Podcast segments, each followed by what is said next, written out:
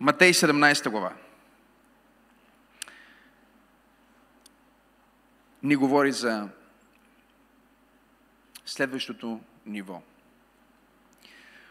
Даниил каза правилно в анонсите, че месец септември е месец на възкачване. Месец септември е месец на издигане. Месец септември е месец на следващото ниво.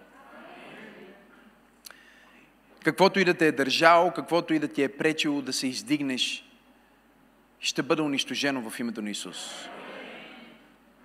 Всяка връзка, с която си бил завързан в състоянието, в което си бил на плато, на ниво, което не се променя, преди края на този месец ти ще видиш следващото ниво.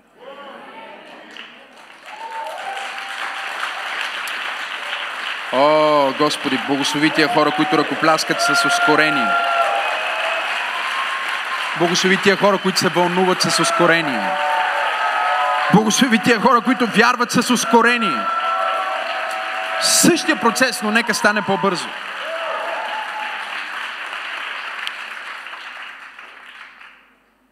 Започвате ли да получавате откровение или само аз? Матей 17 глава и четем от първи стих. И след 6 дни Исус взе Яков, брат му Петър, Яков и брат му Йоан и ги заведе на една висока планина на Саме. От 12 ученика той селектира специфично тези тримата. Петър, Яков и брат му Йоан. Това е същия Йоан, на който Исус се яви на остров Патмос. Както изучавахме миналата неделя. И му каза Йоан, достатъчно си търсил възможност в това измерение. Време е не аз да слезна на твоето ниво и да се съобраза с теб, а ти да се възкачиш, защото има отворена врата в небето. И първото нещо, което трябва да направим, за да се издигнем на следващото ниво, е да отворим съзнанието си за това, че в духа, в живота ни с Бог, в живота ни с Светия Дух, който е през цялото време с нас, по думите и обещанията на Господ Исус в Евангелието според Йоан 14, 15 и 16 глава, ние имаме възможности, които са невидими, но тези възможности са в друго измерение. И добрата новина е, че няма нужда да променяш твоята локация или твоите обстоятелства, за да промениш измерението, в което функционираш. Всичко, което трябва да направиш, е да преминеш на следваща скорост в твоето съзнание. Да промениш онова, за което си в съзнание. И когато ти си в съзнание за Бог в живота ти, свръхестествени благословения ще започнат да се манифестират. Тези благословения са там, те са на лице, тези врати съществуват, но са невидими за онези, които гледат само в естественото, по-плътски. Тези врати и възможности и благословения се материализират за хора, които казват, аз няма да забивам поглед надолу, а ще издигна погледа си нагоре. Ще погледна към друго измерение, защото аз съм на тази земя, но не съм от тази земя. Аз съм човек, но не съм обикновен. Хайде хора, говорете ми. Аз съм плът и кръв, но вътре в тази плът и кръв има и дух. И аз мога чрез фокус, кажи фокус, чрез внимание, кажи внимание, да започна да променям онова, за което съм в съзнание и да видя възможностите. Да видя възможностите, които са врати, които Бог отваря. И това е което Бог иска да направи за нас в месец септември. Той иска да отвори врати. И първото, което трябва да направим, е да бъдем в съзнание и да откликнем на този повик. И така ние намираме тези тримата, Петър, Яков и Йоан, които откликват на повика на Господ Исус Христос. Насаме те се качват на една планина в Израел и Библията ни казва във втори стих, прообрази се пред тях и лицето му светна като слънцето, а дрехите му станаха бели като светлината. Йоанн се опитва да обясни онова, което се манифестира само за секунда – Той се опитва да използва възможно най-добрите думи, за да каже, че Исус заблестя с толкова сияйна светлина, че ние не можехме да гледаме към Него. И трети стих казва, ето явиха се Моисей и Илия, които се разговаряха с Него. Четвърти стих. И Петър проговори. Бог да го благослови то, Петър. Казвайки на Исуса. Господи, добре е да останем тук. Ако искаш, ще направя тук три скини. Скиня е палатка. Ще направя три палатки. Една за тебе, една за Моисей и една за Илия. Толкова ни е хубаво в това измерение, толкова ни е хубаво в това присъствие. Нека да се качим тук, за да останем.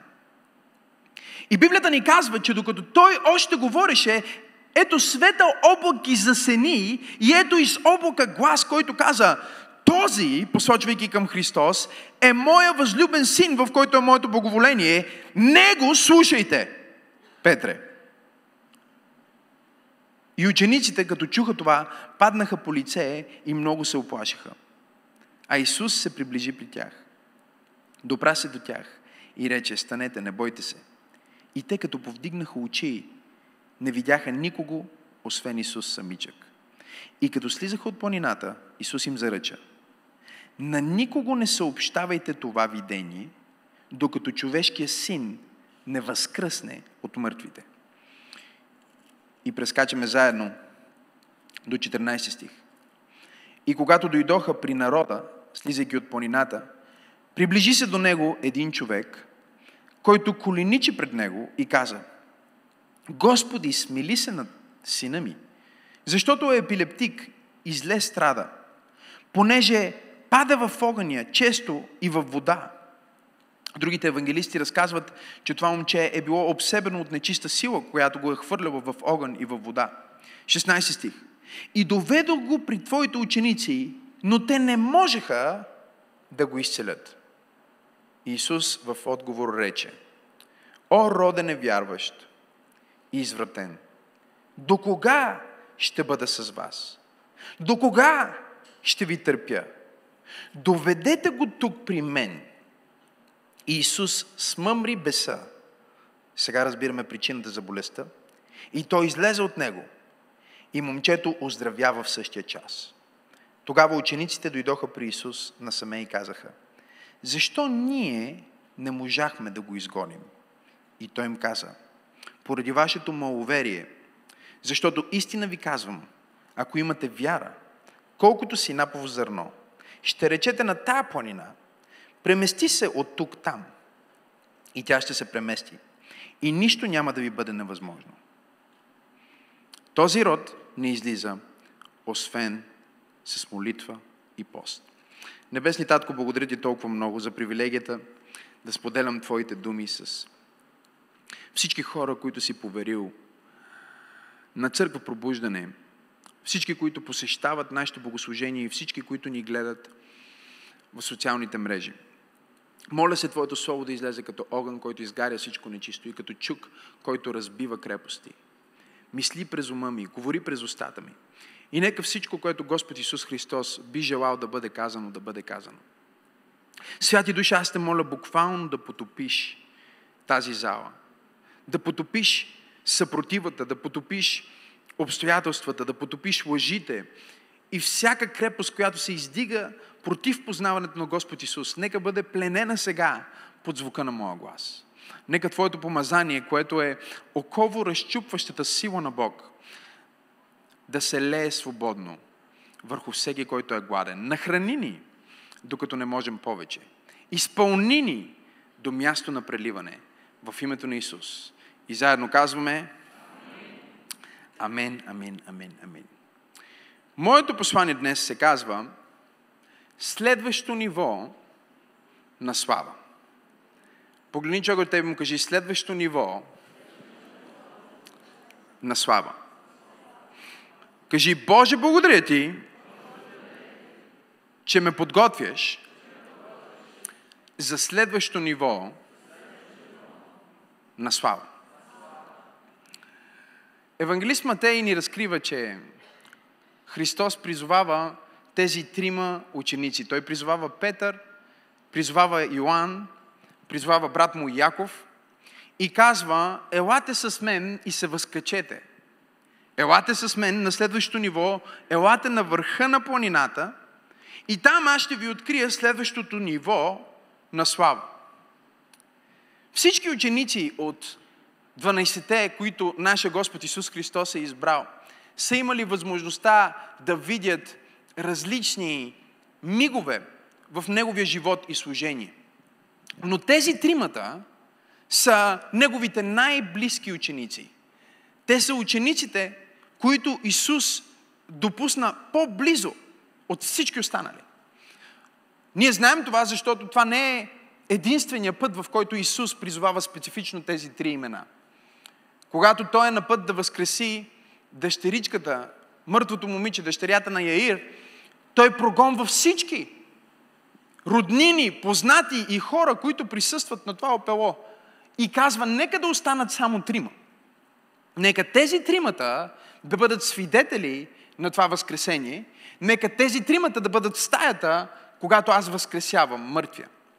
На другото място, на което ние отново виждаме тези трима, е малко по-драматично, защото в Гециманската градина ни се разказва, че Исус отиде за да страда и в страданието си, в най-интензивната болка, която Спасителя е преживявал, носейки, вземайки на гърба си всички грехове на човечеството и преминавайки през агонията на разделянето от собствения му отец, от небесния баща, той казва на тези тримата, елате с мен, елате по-близо до мен, елате и страдайте заедно с мен.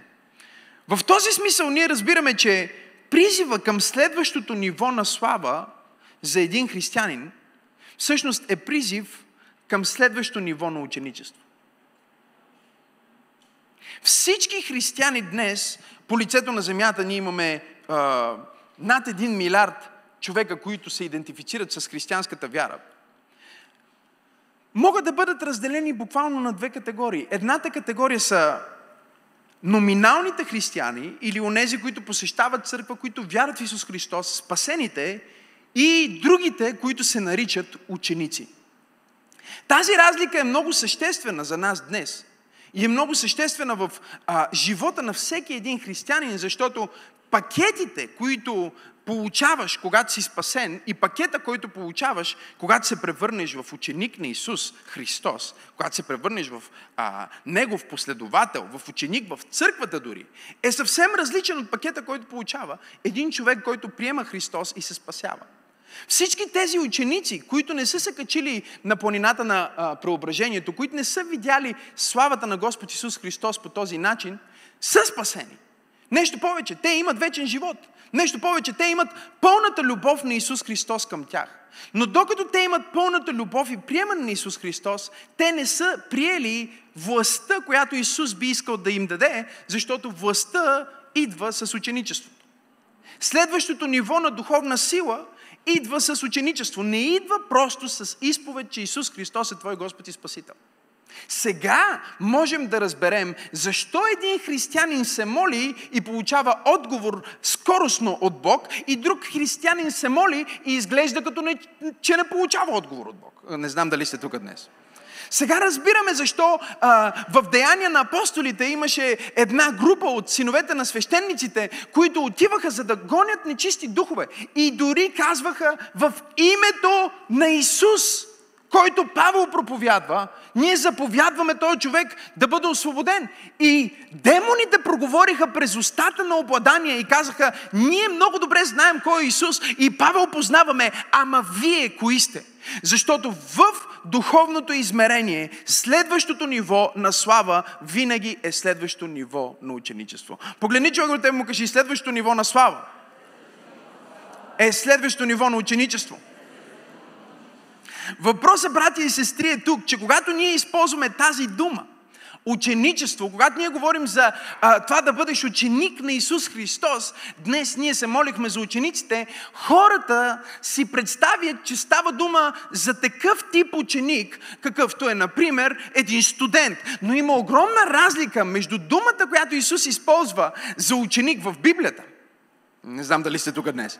И това, което ние днес наричаме ученик и днес ние наричаме студент. Днес ти можеш да отидеш и да учиш философия и да не станеш философ. Може да отидеш и да учиш бизнес администрация и никога да не се занимаваш с бизнес или администрация. Не знам на кой проповядвам днес. Може да отидеш за да учиш а, а, а, право и никога да не станеш юрист. Тоест, ние днес разглеждаме учебния процес като нещо, което може да ти даде знание, без да промени живота ти. Но в Библията, в библейски времена, в древни времена, когато ние говорим за ученичество, ние говорим за човек, който се посвещава не само на получението на един, но на начина му на живот, за да се превърне в малко копие на своя господар и на своя учител. Не знам дали имам пет човека в църква пробуждане днес, които казват, аз съм на път да се превърна в копие на господаря. Вижте какво ни казва Исус Христос. В Евангелията според Матей, според Йоанн, според Лука и Марк и дори в Деяния на апостолите има един пасаж, който се нарича Великата повеля. Това е основната инструкция, основната заповед, основното очакване, което Христос поставя върху онези, които се идентифицират с Неговото учение.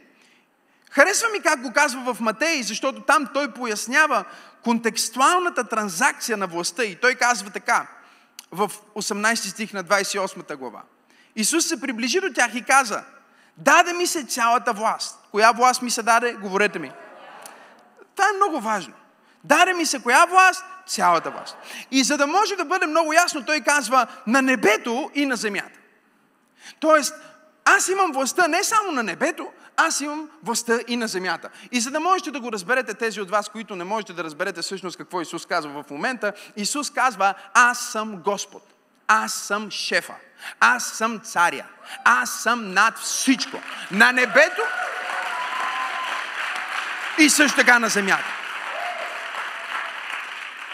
Той използва тази думичка екзузия и казва, аз имам единственото пълно легитимно право да упражнявам сила на тази земя, в небето и където и да е било. Тоест, дявола може да се опита да упражни някаква сила, но той няма власт.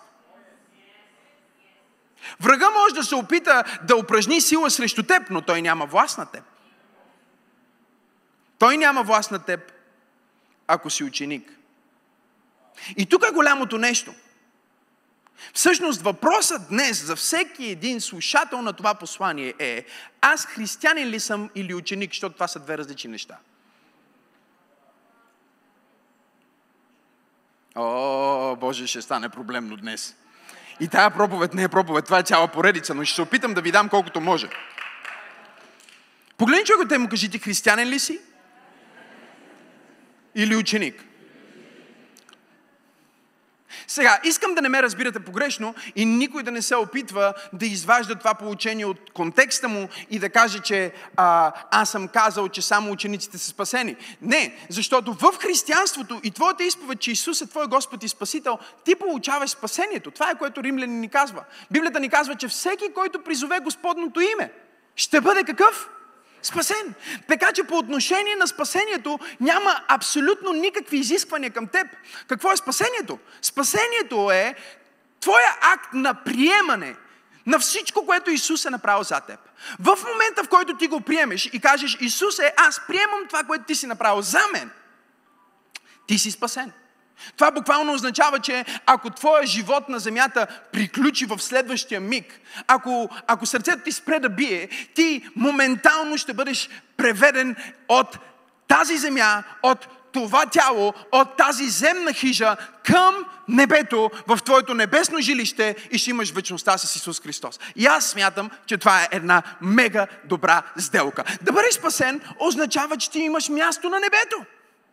Означава, че ти имаш вечния живот като подарък и ти ще заживееш този вечен живот от мига, в който очите ти се затворят за последен път, сърцето ти удари последния удар и ти вече приключваш с това тяло и отиваш, за да бъдеш и да срещнеш Господа лице в лице и ти си спасен. Може ли всички спасени да кажат да? Хубаво е да бъдеш спасен, но знаете ли кое е изумителното? Исус не ни изпрати да спасяваме хора. Никъде в Библията вие няма да откриете повеля към спасение.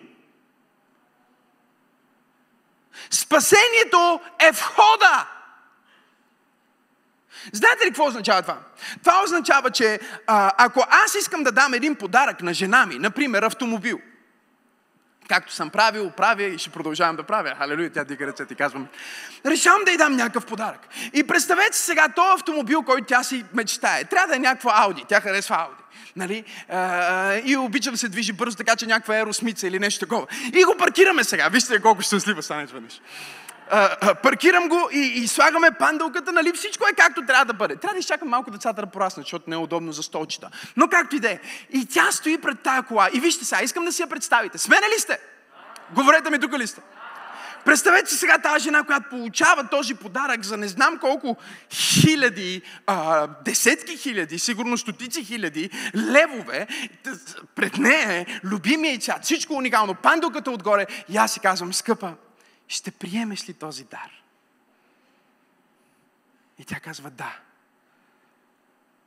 От този ден нататък тя е приела този дар. Тя не е платила за този дар. Хайде, говорете ми. Тя не е работила за този дар, иначе нямаше да е дар. Тук ли сте? Не е подарък, ако искам нещо в замяна. Нали така? Така че тя получава този подарък. Сега искам да си я представите как тя отваря вратата на тази кола и на вратата пише спасение. И тя пада на колене и започва да казва, о, Господи, благодаря ти, скъпи! В смисъл, серията на колата е спасение. Нали знаете? Как всички коли имат серия? Ето това е серията. Насякъде пише спасение. И тя вижда сега този надпис спасение, който е а, нали, а, на, написан на вратата и тя пада на колене и започва започва да плаче и започва да благодари и започва да да целува надписа.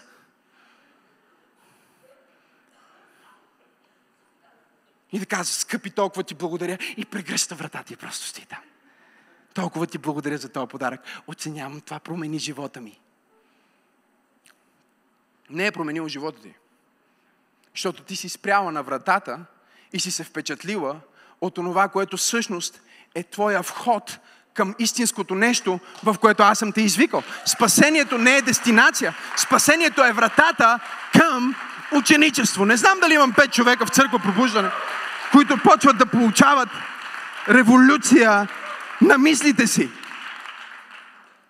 Даде ми се цялата власт. Аз съм шефа, аз съм Господа, аз имам пълната сила. Затова идете и правете какво? Идете при всички народи и ги направете какви? Мои ученици. Той не казва идете и ги направете християни. Хайде, говорете ми, моля ви. Той не отива да им казва идете и им помогнете да се спасат. Проблема днес на църквата и на християнството е, че църквата е спряла на вратата. Църквата е спряла на вратата и се впечатлява, но дори не е вкарала ключа, дори не е натиснала старт бутона, дори не е чула двигателя, дори не е дала на първа скорост, дори не е тръгнала по пътя и Бог ме е изпратил да проповядвам на някой в църква пробуждане. Ако ти не си задоволен от вратата, не е ненормално, че не си задоволен. Имам ли пет човека днес на църква? Не е ненормално, че не си задоволен от вратата. Кажи следващо ниво. Погледни човекът му кажи следващо ниво на слава. Е следващо ниво на ученичество. Седнете, седнете, нека да ви го покажа. В християнското учение ученичество означава, да бъдеш ученик означава да бъдеш посветен ученик на Исус Христос. Като в древния свят ученика е последовател, кажи последовател, чирак, кажи чирак,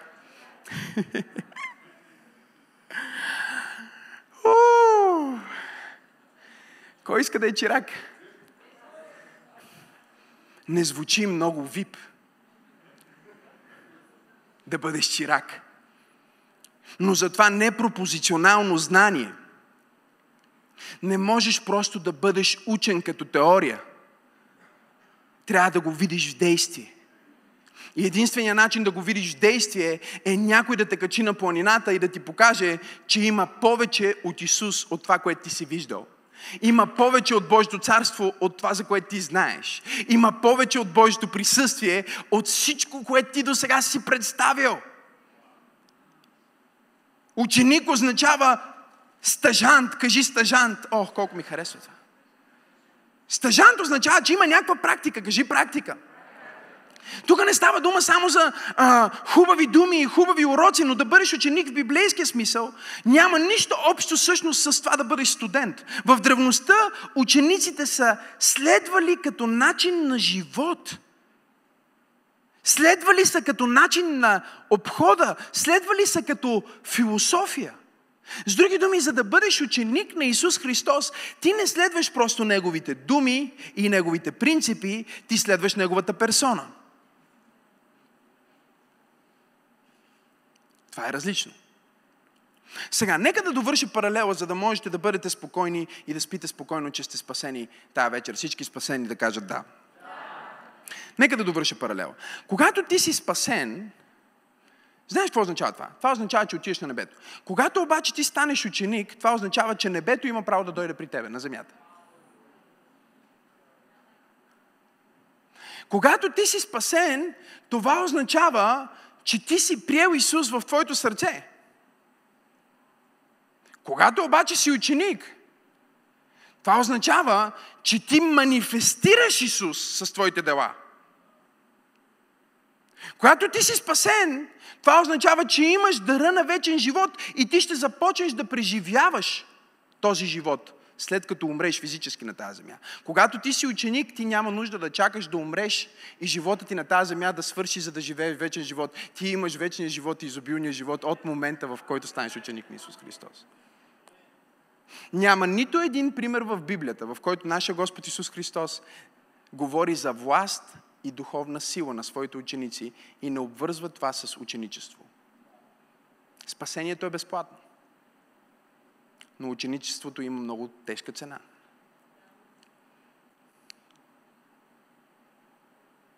И сега те слизат от планината и се оказва, че тия ученици всъщност не са още ученици, а са християни. Защото да бъдеш ученик, забележете, означава, че целенасочено чиракуваш, практикуваш не само знанията, но начин на живот, начина на живот на учителя или господаря. Защото когато ти си му чирак, той вече не ти е само учител, а ти е шеф. Като спасен Исус е твой спасител, като ученик Исус е твой господар. Като спасен, той ти дава спасение. Като ученик, той ти дава власт. Той не споделя своята власт напълно с хората, които вярват в Него. Стана тихо в тази презвитарианска църква. Това е причината Библията да ни казва в Йоанн 2 глава, че мнозина повярваха в Него, но Той не се доверяваше на тях. С други думи, той казва, тези хора изповядват моето име, те казват, да, ще отида на църква, те казват, да, ще слушам проповедта, те казват, да, ще следвам Исус, докато дойде момента, в който принципите на Исус и персоната на Исус влезнат в директно противоречие с моето лично мнение и с моето отношение. Ученика не взема страна, защото е на Божията страна.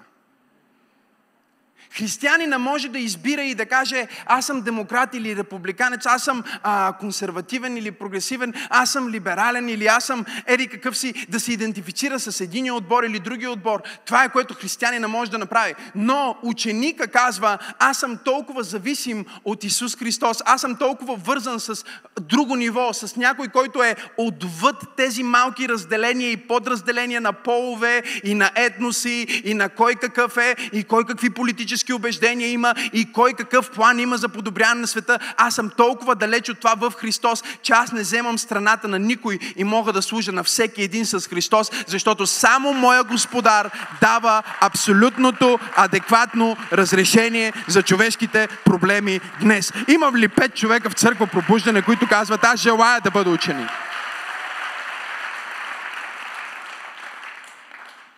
Когато ти си ученик, ти влизаш в този процес на ученичество, забележете как ние разбираме, че някой ученик. Първото, което трябва да стане, Исус каза, когато те повярват, трябва да ги кръстите. Кажи кръщение. Ако ти не си кръстен във вода, ти все още не си ученик на Исус.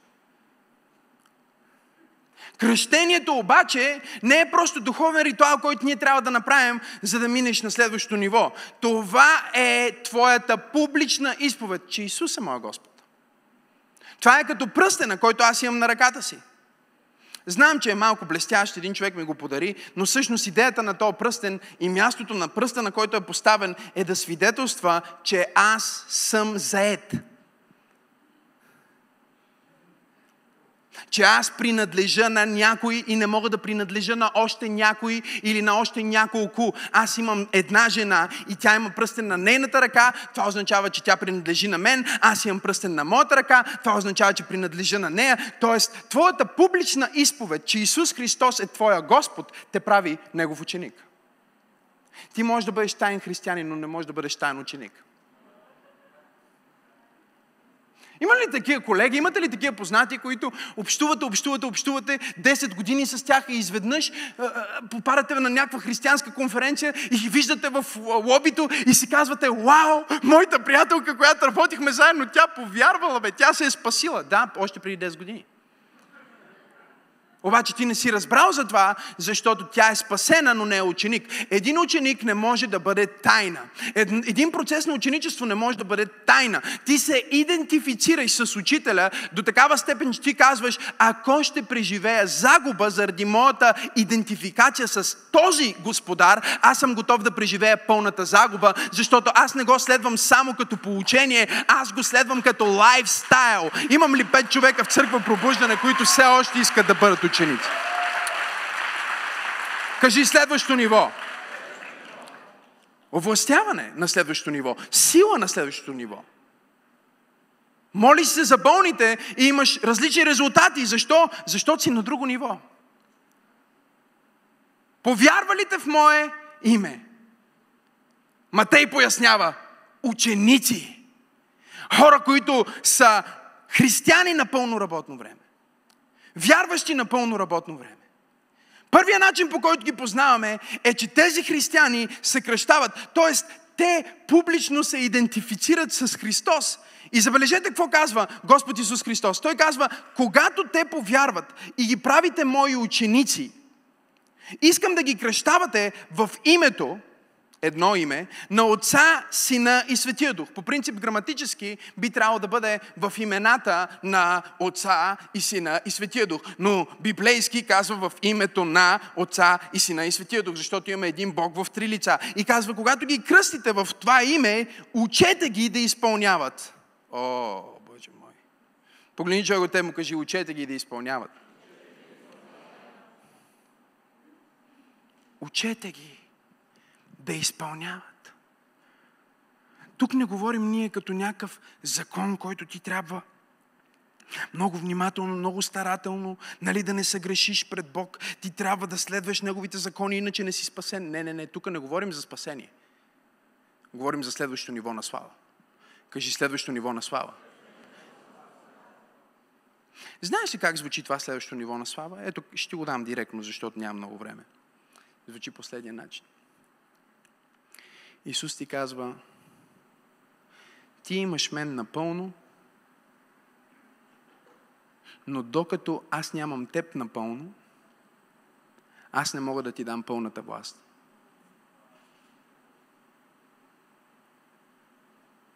Ти имаш мен напълно. Но докато аз нямам теб напълно, не мога да ти дам пълната власт.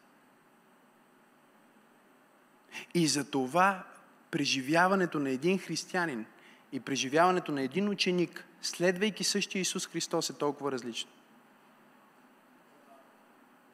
Затова живота е толкова различен, затова удовлетворението е толкова различно, защото ученичеството има цена, но ученичеството има и награда. Кажи, ученичеството има цена, но ученичеството има и награда. Каква е наградата? Власт. Каква е наградата? Присъствие. Каква е наградата? Слава. О, запиши си го. Слава. Запиши си го. Присъствие. Запиши си го. Власт. Тоест, като ученик, аз съм приел от Исус Христос Неговата слава, Неговото присъствие. Боже мой, аз усещам нещо на това място. И съм приел Неговата власт. Няма нужда да анонсирам че имам власт. Защото всеки може да усети, че аз ходя във власт. Защото аз оперирам като малко копие на Исус Христос. Това е да бъдеш радикален ученик. Това е ключа, Венци, ако може да ми помогнеш, към следващото ниво на слава. Помислете си за това. Вчера беше 11 септември.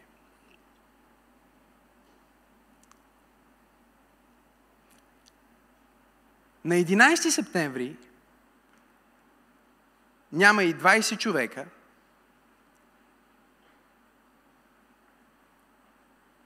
радикално убедени в тяхната вяра. Следват примера на агресия – няма и 20 човека. Чуйте го. Свалят двете най-високи сгради в Нью Йорк. И всички, които сте тук, които са достатъчно възрастни, а и дори и те, които сте се родили след това, имате спомени от този момент. По-възрастните можете дори да разказвате на децата си и на близките си как се е пътувало преди 11 септември. О, хайде, говорете ми.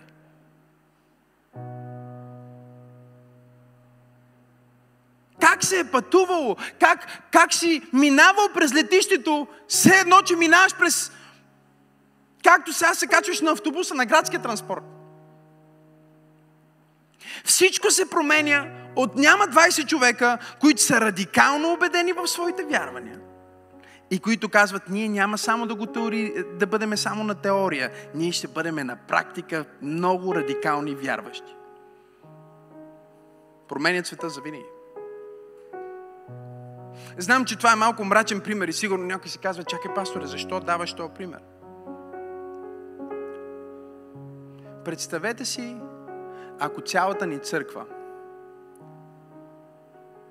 направи този преход от спасени последователи на Исус, към ученици на Исус Христос, към радикални последователи на примера, на любовта, на саможертвата, на вярата, на силата, на помазанието, което Исус Христос носи. Една църква, една общност, 10 човека, 20 човека, които казват, аз няма да бъда християнин на теория, аз няма да бъда вярващ на теория, аз ще се кача на планината и ще срещна Исус Христос в лице в лице, ще бъда в съзнание за Неговата слава и за Неговото присъствие, но няма да остана на планината, а ще се върна обратно в моя свят, ще се върна обратно на работното ми място, ще се върна обратно в училището си, в семейството си, в бизнеса си, за да бъда радикално проявление на сила силата и любовта на Исус Христос.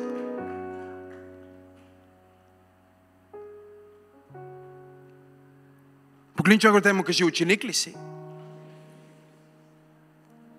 Или християнин? Той избра да си покаже славата на тези тримата не случайно. Винаги съм се питал и си казвам, защо тези тримата? Защо не, примерно, да качи още един с тях? Защо избра точно тези тримата да бъдат най-близо? Точно тези тримата да бъдат най-овластени? Точно тези тримата да бъдат толкова ключови фактори в промяната на историята на, на, на църквата и на човешката история като цяло? И когато изследваме живота им, ние виждаме, че в предишната глава Петър направи нещо уникално. От всички 12 ученика, когато Исус попита, според вас кой съм аз, не тайно, а пред тълпите, пред хейтерите, пред съмняващите се, пред вярващите и невярващите, Петър се изправи и каза, ти не си просто учител. Ти си моя Бог. Ти си Месията. Ти си Исус Христос, Синът на живия Бог. Исус му каза, казвам ти, не плът и кръв са ти открили това.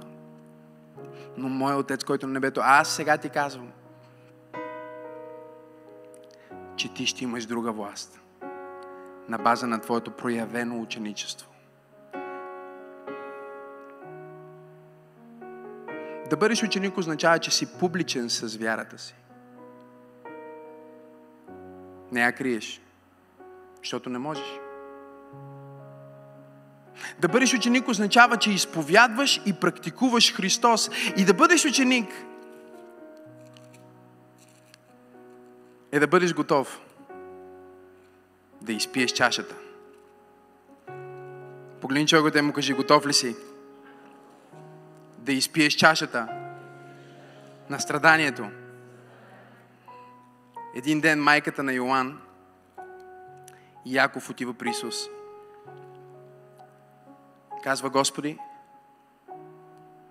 могат ли тези двама мои сина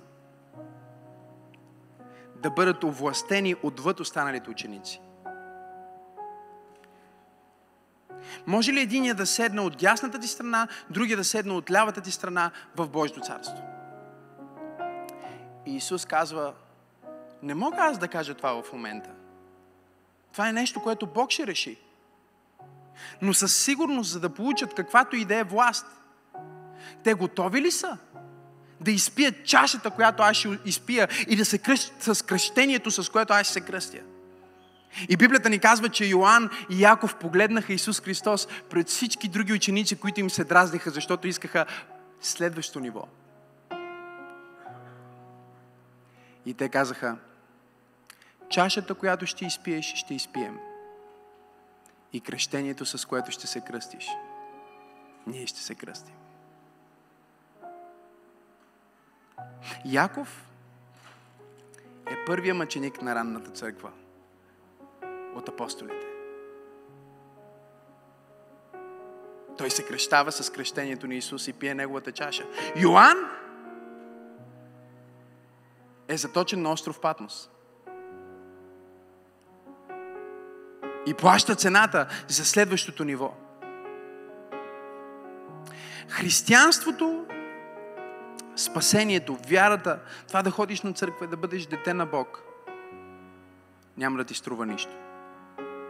Може да бъдеш таен християнин. Или може да бъдеш засрамен християнин. Има и такива. Стана тихо в тази презвитарианска църква. Разбираш, че са християни и по това, като влезеш да ги следваш в Инстаграм и виждаш, че следват двама-трима други християни и казваш, абе, ние с теб имаме общи познати.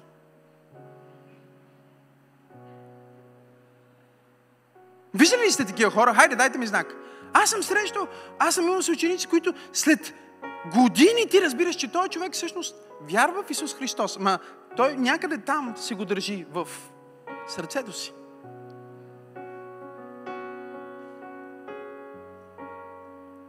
Призива към следващото ниво. О, Исуса Христе. Е призив към ученичество. Сега някой казва, пасторе, добре, аз избирам да бъда публично идентифициран с Исус. Избирам да взема Неговите принципи. Но Исус не е на земята, че да ходя след Него и да моделирам това, което Той прави.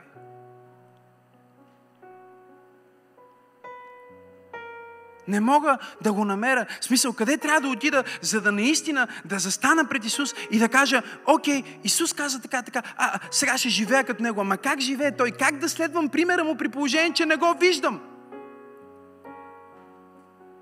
Апостол Павел се обърна към църквата в Коринтияни. И им каза, вие трябваше да сте зрели ученици до сега но още не сте. И затова ви казвам, за да озреете като ученици, следвайте мен, както аз следвам Христос. Готови ли сте? Да бъдеш ученик означава да се идентифицираш с Исус публично, да бъдеш вокален и визуален последовател на Исус, не таен.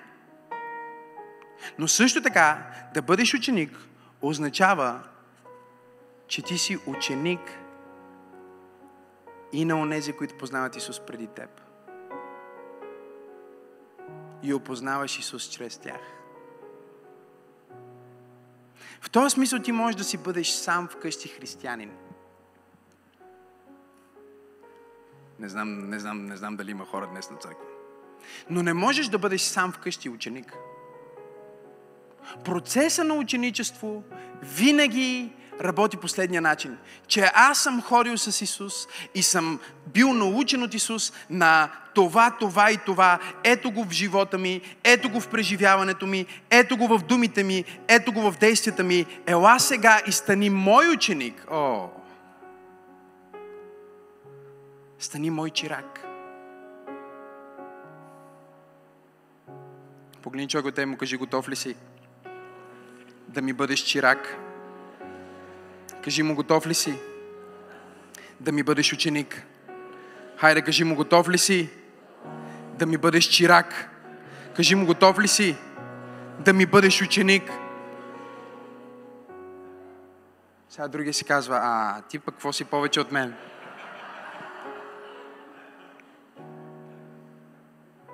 Затова групите и взаимоотношенията в църквата, аз ги говоря, когато някой има някакъв въпрос и аз винаги отговарям с това, като че ли това е някакъв, ам, как се нарича, хапче за всичко. В смисъл, това е лек за всичко. Ако имаш някакъв проблем, иди на група. Имаш нужда от съвет, иди на група. Защо? Защото християнството може да бъде индивидуално, може да бъде онлайн, може да бъде аз съм далеч и Бог е с мен и аз и се моля в сърцето си и ще отида на небето. Но ако искаш небето да дойде на земята, ако искаш Исус да дойде до теб, Библията ни казва където са двама или трима събрани в Мое име. О, хайде хора! Аз съм между тях. Нека завърша това нещо. Нека завърша това нещо. Тези тримата бяха свидетели на Възкресение. Кажи Възкресение.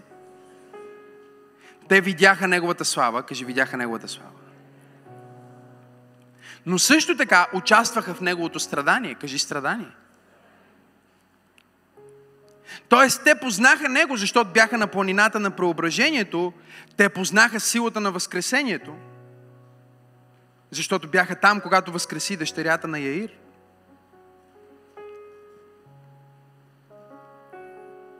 И видяха Неговото страдание. Защото бяха там в Гециманската градина, когато пота на Спасителя се превърна в кръв. Когато той мина през най-великата агония, през която е минавал, те пак бяха ученици.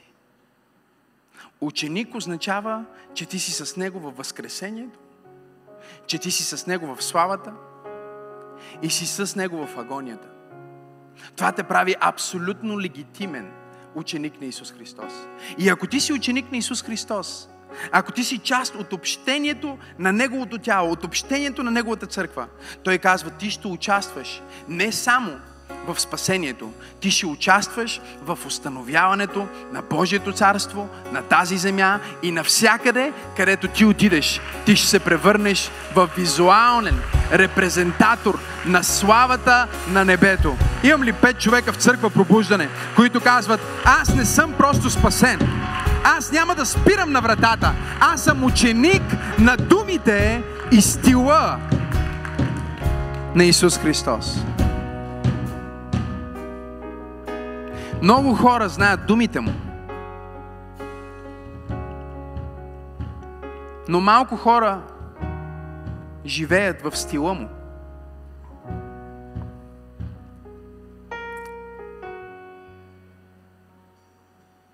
Какво искаш? Само принципите на Исус? Или персоната на Исус? Ако искаш само принципите и спасението, което Исус предлага, просто го приеми. Страхотно е това.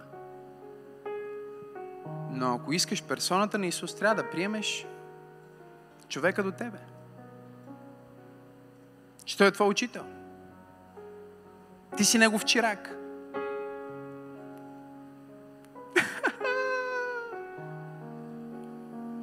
Кажи следващото ниво. Аз съм сигурен, че никой не си е представил, че тази проповед и тази поредица ще може да се завърти толкова, толкова, толкова в обратна посока на това, което си представях. Нали? Защото дойдоха миналата неделя, пастора проповядва едно бомбастично послание за Божията слава и хората просто казват, о, леле, беше невероятно. Другата неделя трябва да сме там, за да чуем следващата стъпка към следващото ниво. Защото много хора си представят християнството точно както Петър си го представя. Дай да си направим три палатки тук.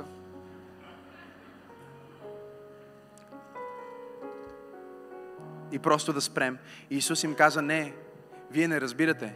Целта да ви кача на планината – целта да ви облека в сила, целта да ви овласта, целият смисъл на вашето преживяване с мен, цялото ви минаване през вратата е за да се върнете обратно в подножието на планината, там където има болни, там където има обладани, там където има объркани, там където има дори някои спасени, които нямат сила. Хайде хора, аз ви пращам там. Аз ви пращам там.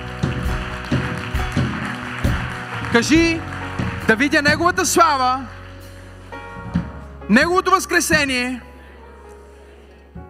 и да участвам в Неговото страдание.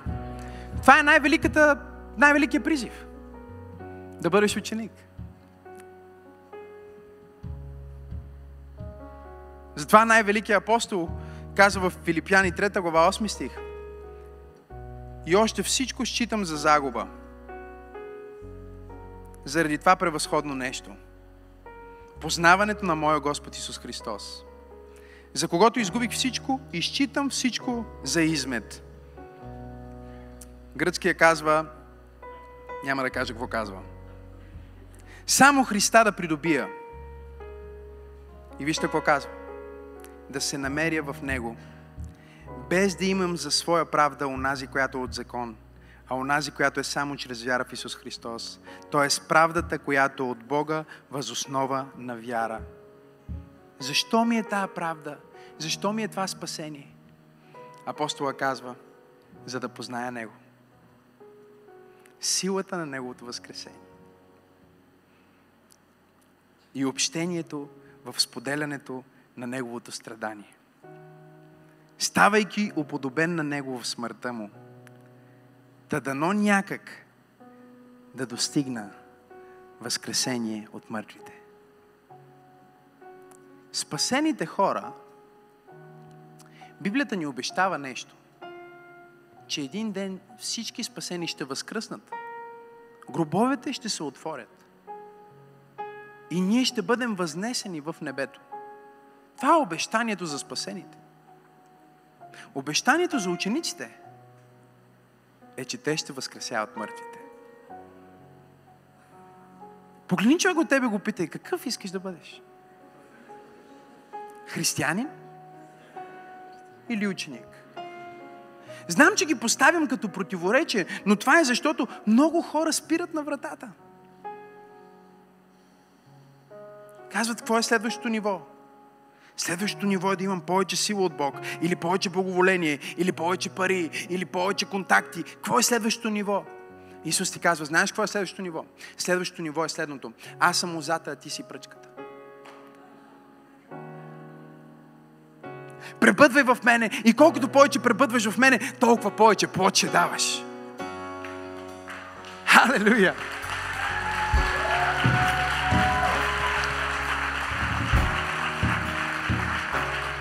Кажи силата е с цел. Кажи властта е с цел. Кажи пребъдването има цел. Целта е да бъда по-силен, за да бъда по-използван и да давам повече плод. Повече плод. Повече плод. Повече плод. Имам ли пет човека в църква пробуждане, които казват, аз ще давам повече плод?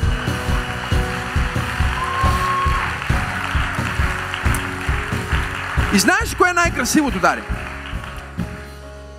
Че Исус използва примера на лозата. Казах ви, че това е поредица, цяла поредица в една проповед. Така че издържете още 3 минути. Кой ми дава 3 минути?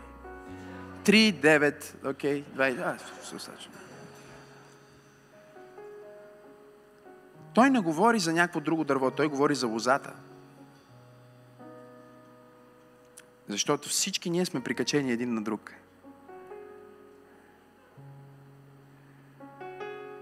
Той казва, отделени от мен нямате живот. Да, да, обаче отделени от мен всъщност означава отделени от...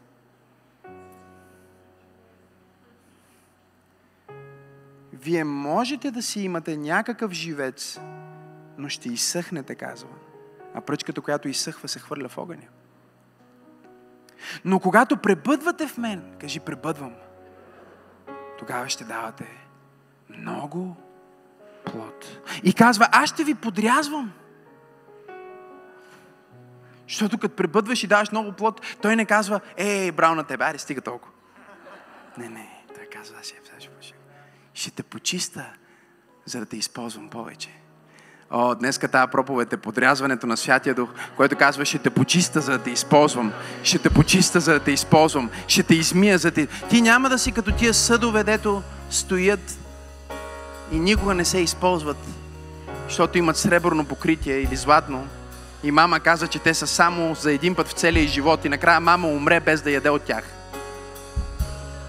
Няма да бъдеш от тях. Ти ще бъдеш използван. Да. Защото когато ти не си изяден от някой, когато някой не се ползва от тебе, когато ябълката не е откъсната, за да бъде консумирана, ябълката започва да се изяжда сама. И когато ти консумираш твоето християнство сам, почваш да гниеш. Виждал ли си плод, който гние? Презрява и просто пада и не е хубаво. Кажи ученичество е ключът към следващото ниво на слава в моя живот. Кажи, аз не съм само християнин, аз съм ученик на Исус Христос. Благословението не спира, а започва с мен. Нека ви задам един въпрос и да свърша тази проповед. Наистина, това е последното нещо. И ако ще Господ 2022 ще направя поредица за това, защото има нужда да се обясни повече. Представете си целият живот на нашия Господ Исус. Цялото му служение, Тереза. Представете си го че се ражда. Всичко е както го четем в Библията, всичко е както ни е било предадено. Исус Христос се ражда в Битлеем. Нали? Непорочно от Мария, ама всичко, представете си, той възкресява мъртвите, изцелява болните, проповядва, разпънате на кръст, на третия ден възкръсва от мъртвите и се възнася на небето. Представете си, че той прави всичко, което направи на земята, без едно нещо да избере 12 ученика, които да споделят живота си с Него. Какво се случва с християнството? Нищо. Исус се превръща в още една добра история. Още един хубав мит. Още една красива легенда за някой добър, боговдъхновен, който е слязал на змията. Не, не, не, не. Ученичеството е ключа към вечен плод. И Бог ти казва днес, в каквото и да си се ангажирал в живота ти, ако ти не го обвържиш с ученичество и с това да го предадеш нататък, плодът ти ще умре с тебе. И никога няма да можеш да остави следа. Но ако ти кажеш, аз ще... Затова ние имаме църква пробуждане. Хайде хора, затова ние имаме групи пробуждане. Затова ние имаме взаимоотношения. Затова ние споделяме не само славата в Него, но споделяме и страданието в Него. Хайде, говорете ми. Затова ние споделяме Неговата слава, Неговото страдание. Затова споделяме Неговото Слово. Затова споделяме живота си един с друг, защото ние знаем, че само бидейки свързани, само бидейки ученици в църквата, бидейки ученици в Божието царство, ние имаме сила от небето да установим Божието царство и да приложим пълната власт, която Исус Христос ни е дал на тази земя. Имам ли хора в църква пробуждане, които казват днес, аз съм ученик. Аз съм ученик. Аз съм ученик. Аз не съм само християнин, аз съм ученик. Аз съм последовател на пътя на Исус. Аз съм последовател на стила на живот на Исус. Аз съм като Христос, както е Той, така съм и аз в този свят. Аз не съм просто спасен, аз съм спасение за хората около мен. Аз съм спасение за моето семейство. Аз съм спасение за моя град, защото аз съм истинския представител на Исус Христос на тази земя. Хей, hey, толкова се радвам, че гледаш съдържанието на Църква Пробуждане в YouTube. Аз съм пастор Максим и искам да те насреча да се абонираш към канала ни, за да не пропускаш нищо от невероятното съдържание, което качваме. Дай един палец нагоре и, ако искаш, може да ни подкрепиш с твоето доброволно дарение. По този начин ни помагаш да донесем посланието на любов и надежда до повече хора, точно като теб.